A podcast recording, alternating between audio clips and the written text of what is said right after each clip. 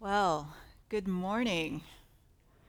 It's really great to be with you this morning. I have been so blessed by the worship this morning. So, thank you for the invitation, and I'm just honored to be able to bring the word this morning. As Steve mentioned earlier, my name is Amanda Benckhuysen, and I am the director of Safe Church Ministry for the Christian Reformed Church. And my office uh, works to equip churches uh, in abuse prevention, awareness, and response. And we're also working to foster a culture of what we call goodness in churches. Um, now, the key word in what I said is we're working to equip or assist churches. And that means we come alongside congregations like yourself. So I guess I want to say that just to let you know that if you um, have any questions about abuse prevention or ideas about abuse awareness or needs when it comes to abuse response, I really want you to feel like we're an office you can call who will come alongside you and help you work through those things. Um, you can contact my office. You can find us on the website, or you can email us at safechurchministry at crcna.org. So, Safe Church Ministry, all one word, at crcna.org. We'd love to hear from you.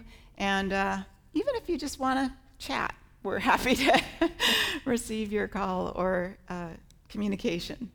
So, our word of God for this morning that we're going to be looking at is Mark 5 21 to 34. Mark 5 21 to 34. So listen to the word of God this morning. When Jesus had crossed over by boat to the other side of the lake, a large crowd gathered around him while he was by the lake. And then one of the synagogue leaders named Jairus came. And when he saw Jesus, he fell at his feet. And he pleaded earnestly with him, My little daughter is dying. Please come and put your hands on her so that she will be healed and live. And so Jesus went with him. A large crowd followed and pressed around him. And a woman who was there, who had been, was there, who had been subject to bleeding for 12 years. She had suffered a great deal under the care of many doctors, and she had spent all she had. Yet instead of getting better, she grew worse. And when she heard about Jesus, she came up behind him in the crowd and touched his cloak because she thought, if I just touch his clothes, I will be healed. And immediately her bleeding stopped, and she felt in her body that she was freed from her suffering. At once, Jesus realized that power had gone out, of, out from him. And he turned around in the crowd and he asked, Who touched my clothes? You see the people crowding against you, his disciples answered, and yet you can ask, Who touched me? But Jesus kept looking around to see who had done it. And then the woman, knowing what had happened to her, came and fell at his feet, and trembling with fear, told her the whole truth. And he said to her, Daughter, your faith has healed you. Go in peace and be freed from your suffering. This is the word of the Lord.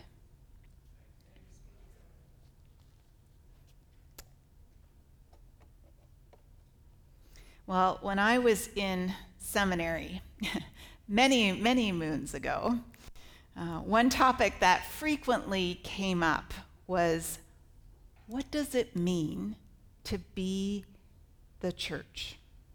And I don't mean what does it mean to go to church? I mean, what does it mean to be the people of God gathered together as the body of Christ in this place, week in, week out? What defines or characterizes a faithful church, a true church, a church that, as the gathering of God's people, functions in the way that God intended the church to function? What defines a church as different from a book club or a fraternity or any other place that people gather to meet? Now, the reasons why this question loomed large during the seminary that I attended at the time, um, I'm not going to share with you this morning. But I will tell you that for 30 years now, I have been thinking about that question. What does it mean to be the church? And so I'd like to actually invite all of you to join me in thinking about this question. What characterizes a faithful or true church? And because in my former life I was a teacher, uh, not a director of Safe Church, I'm actually going to open it up to all of you for a moment. What do you think characterizes a faithful or a true church?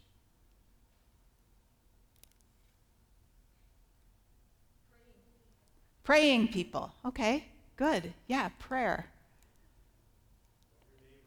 Loving your neighbors. Okay, good. Sorry, what was? Christ centered. Okay. Yeah, excellent. And I saw a hand over here. Missionary work. Yeah, that was the stickler when I went to seminary, whether missionary work was considered part of the true church or not. We could talk later. um, yeah, all of those things are part of what we think of when we think of a true church. Well, one characteristic or quality that I'd like to suggest for you this morning is that a church um, that is faithful and true is a place that fosters spiritual healing. Or another way to think of this is that it is a place that fosters reconciliation with God and reconciliation with others. And we heard that in the love others. Um, that we come here to meet God in this place, not just to um, foster our own personal relationship with God, but that we exist as a community to come alongside each other, right? That we meet with each other for the purpose of building each other up in faith. Now, I imagine that some of you are thinking, well, that doesn't seem so radical. That seems pretty obvious that the church should be a place where people experience reconciliation with God and reconciliation with others, and that we should all be part of that. But unfortunately, um, the truth is that for too many churches and for too many people, uh, the church is not a place of spiritual healing and reconciliation, but instead has become a place of harm.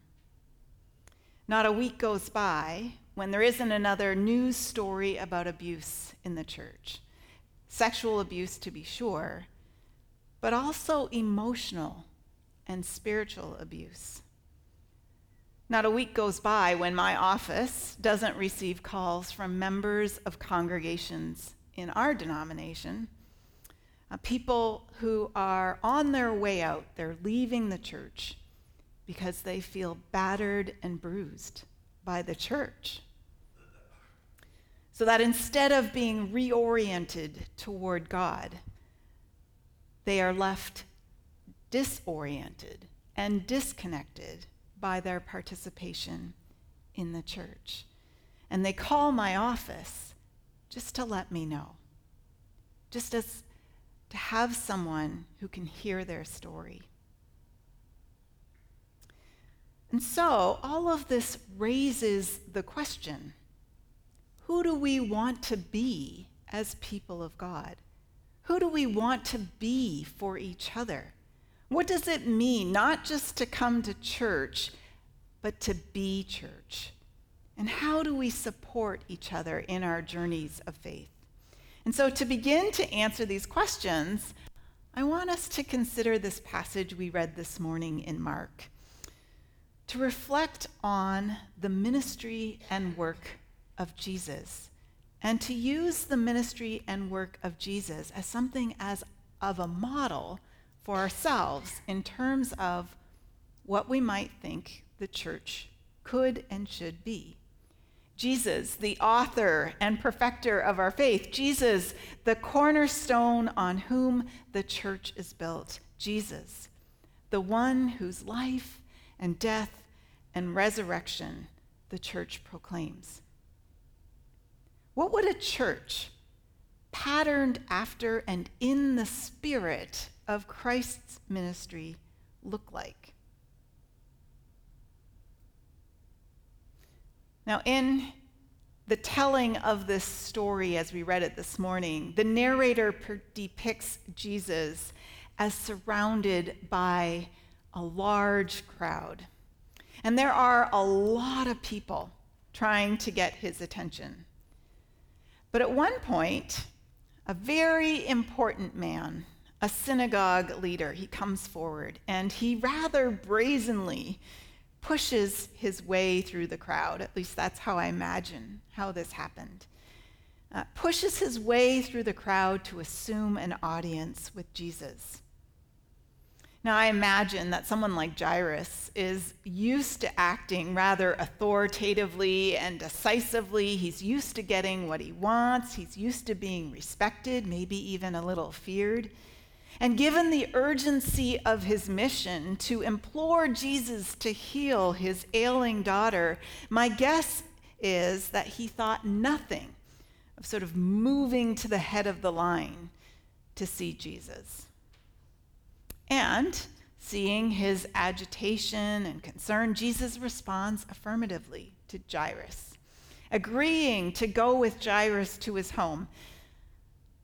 But then on the way, this woman who's not important enough or well known enough to even be given a name touches Jesus' cloak and she is healed. And Jesus stops dead in his tracks and looks around for the person who touched him which is interesting because the crowd has been pushing up against him all afternoon. And the disciples point this out to Jesus and say to him, You know, why are you looking around? Obviously, lots of people have touched you. And why would you be turning your attention away from this very important man, this Jairus, and his daughter, to concern yourself with this? But Jesus stops and he refuses refuses to go on without knowing who touched him. And it is not until the woman comes forward and tells her story. It is not until Jesus has had an opportunity to interact with this woman and bless her. It's not until he's had an opportunity to interact with this woman who is not named and acknowledge her suffering, as well as her dignity and her value, that he turns his gaze back to Jairus and the situation at hand. And that's the story. It's a story that's found in three of the four Gospels Matthew, Mark, and Luke. And all three of the gospel writers must have thought it was important enough to recount. Now, I'm sure many of us have heard this story before. It's often preached as a lesson of faith. What does faith look like? And rightly so, because in this context, the woman becomes a model for faith. But this morning, I want to reflect on this story in terms of what we see in Jesus. What does Jesus do in this story? And how does that reflect his priorities for the ministry of the gospel. In other words, what can Jesus, in his interaction with this woman, teach us about being the church? So let me just make a few observations. Jesus is busy. There are a lot of people that want his attention, his time, his consideration. Moreover, he is sent to this earth uh, to fulfill a mission, and that is to call people back to himself. And he knows he has limited time to proclaim in word and in deed that the kingdom of God has come in him.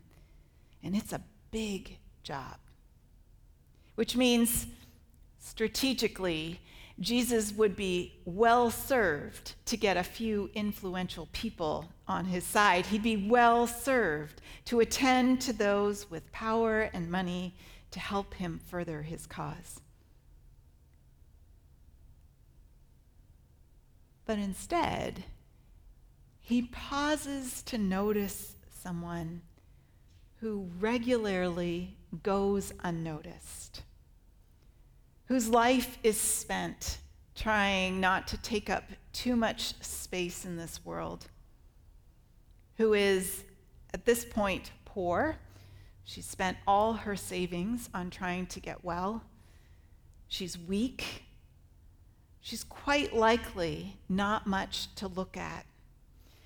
Mark tells us that she has suffered from her disorder for 12 years and has lost all hope of getting better. And yet it's so striking, right? That there is something inside her that is still attuned to the image of God in her, something that convinces her that she is a person of value and worth. And so she takes this audacious risk she shows up to the place where she might be able to find life and healing. And she doesn't ask for much. She doesn't ask for attention or time. She just wants to get close enough to touch Jesus' cloak. Still, it's a bold move, isn't it? For someone who has no standing in the community, not even a name. And my guess is that it took all the courage she had, all the courage she could muster just to even be there that day. But Jesus' response to the woman is telling. He honors the risk she took. He honors her desire for healing, for life. He honors her value and her worth as an image bearer of God. And he does all this simply by pausing to notice her. And not just momentarily, but he actually waits until she is ready to come forward and reveal herself. And he refuses to continue on with Jairus until he has connected with this woman. What seems clear is that for Jesus, this woman and her well being are important. This woman and her well being are just as important as the religious leader, Jairus. And my guess is that that, in and of itself, was profoundly powerful in bringing healing to that woman. To be regarded as a person of dignity and value and worth. Second thing I want us to notice is that in addition to waiting Jesus listens. He gives this woman his undivided attention as she tells her story. It says she tells her truth, or the truth. Nothing is more important to Jesus in that moment than knowing what happened to her. Now, what strikes me about the phrasing of that is that uh, Jesus' approach here to the woman actually seems to resonate pretty closely with what we're learning about in terms of how to minister to and care for those who have experienced trauma.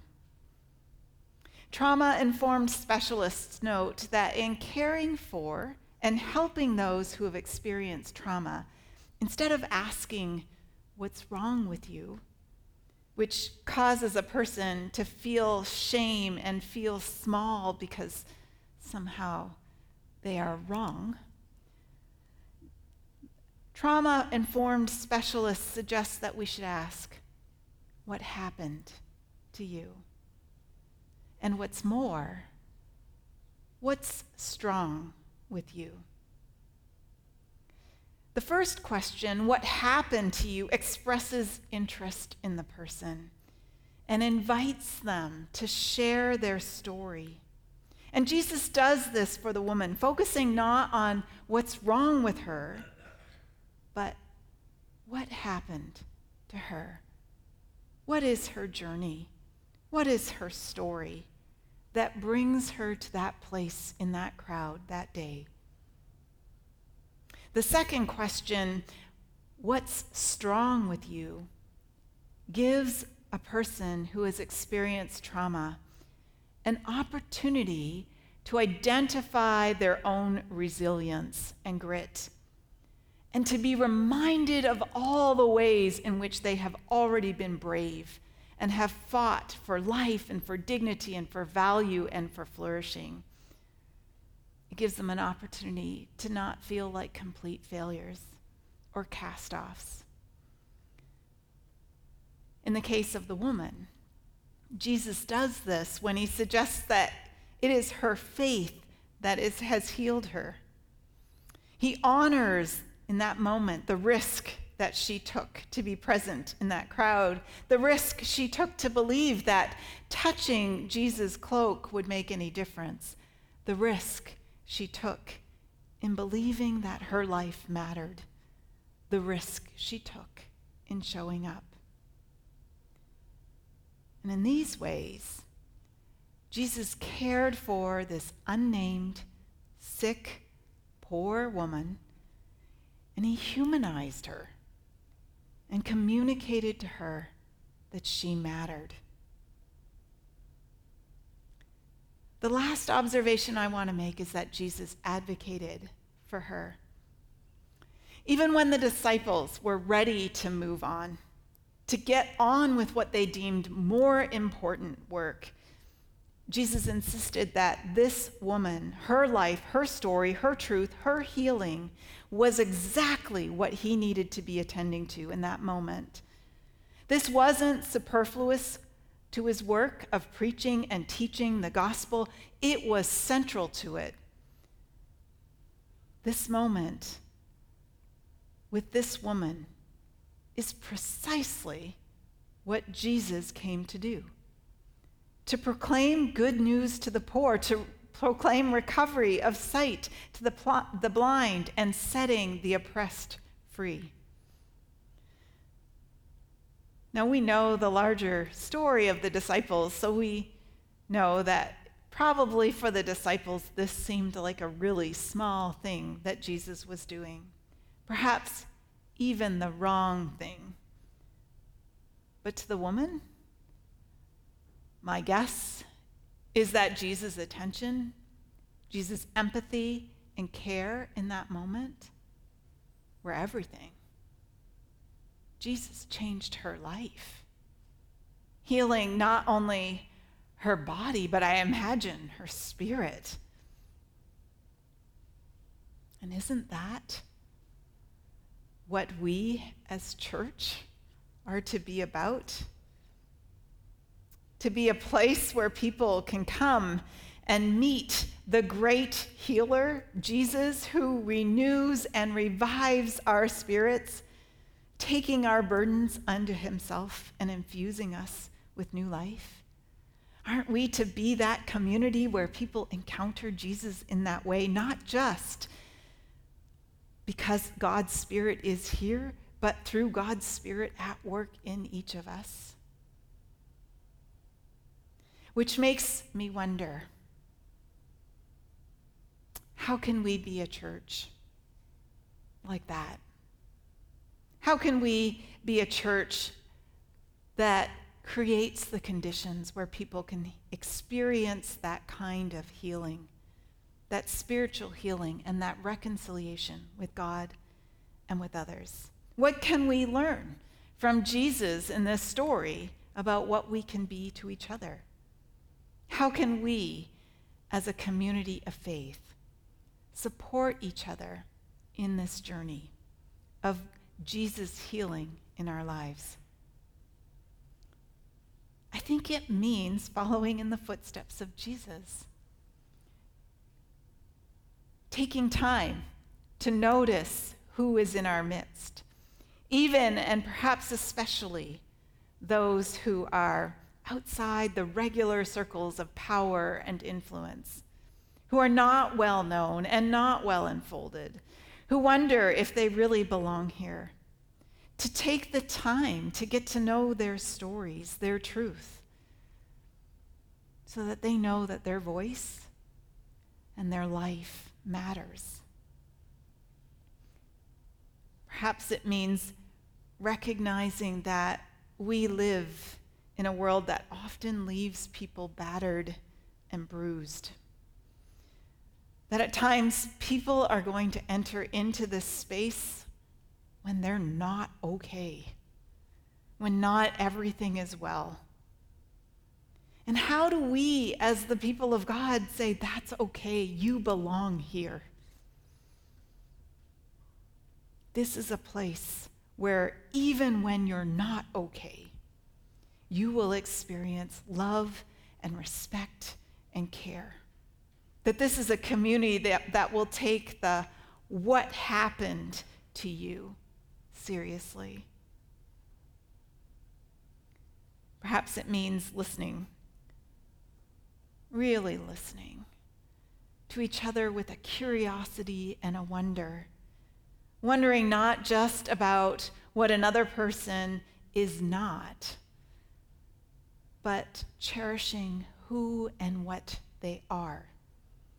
What in them is strong, and how God's goodness and grace will yet be made evident in their life. And finally, perhaps it means becoming communities that are intentional about protecting the value of each and every person of ensuring that each person's dignity is upheld, from the greatest to the least, from the richest to the poor, from the seemingly most significant to the seemingly least significant. Perhaps it means becoming a place where every person that walks in this building knows that they matter here because they matter to God. I recently went to a health clinic uh, to do a blood draw. Uh, my doctor had asked me to do that. I Wanted to check up on some things. And I saw a sign when I was checking in that gave me pause. It said, This is a place of healing. Patients, visitors, and staff are to be treated with respect at all times. And then it listed some cardinal rules of respect, which included no rude, insulting, or abusive language, no physical or verbal threats, no offensive language or behavior, no unwanted physical contact of any kind, no harassment or intimidation. Now, you may be thinking, wow, um, what kind of world do we live in that we actually have to state that explicitly? But I can tell you, sitting in my office, we live in a kind of world where we actually need to state that explicitly. And as I saw this sign, I thought, this is such a great image for what Christ Church is called to be a place of healing, a place where it is safe to come as we are, weary and worn and sad, a place and a place where we can leave feeling just a little more seen and a little more loved and a little more human. A place where we come to be held in the arms of God and held in the arms of the community of faith that sustains us with love and care. So, my prayer is that by the power of the Spirit who draws us to himself to make us more and more like Jesus, that our congregations would begin to look more and more like the ministry and priorities that Jesus had for his own ministry. That all our congregations would become places of healing and reconciliation. Pray with me. O oh Lord God, who loved us so much that you gave your life for us, who pursued us in our sin and in our brokenness to draw us back to yourself, who nurtures and cares for us as your people, may we be that for others. May we be channels of your love and your peace, that you may be known as a God of healing and of grace a God who calls us to rest our weary souls in you. In the power of the Spirit who is making all things new, we pray. Amen.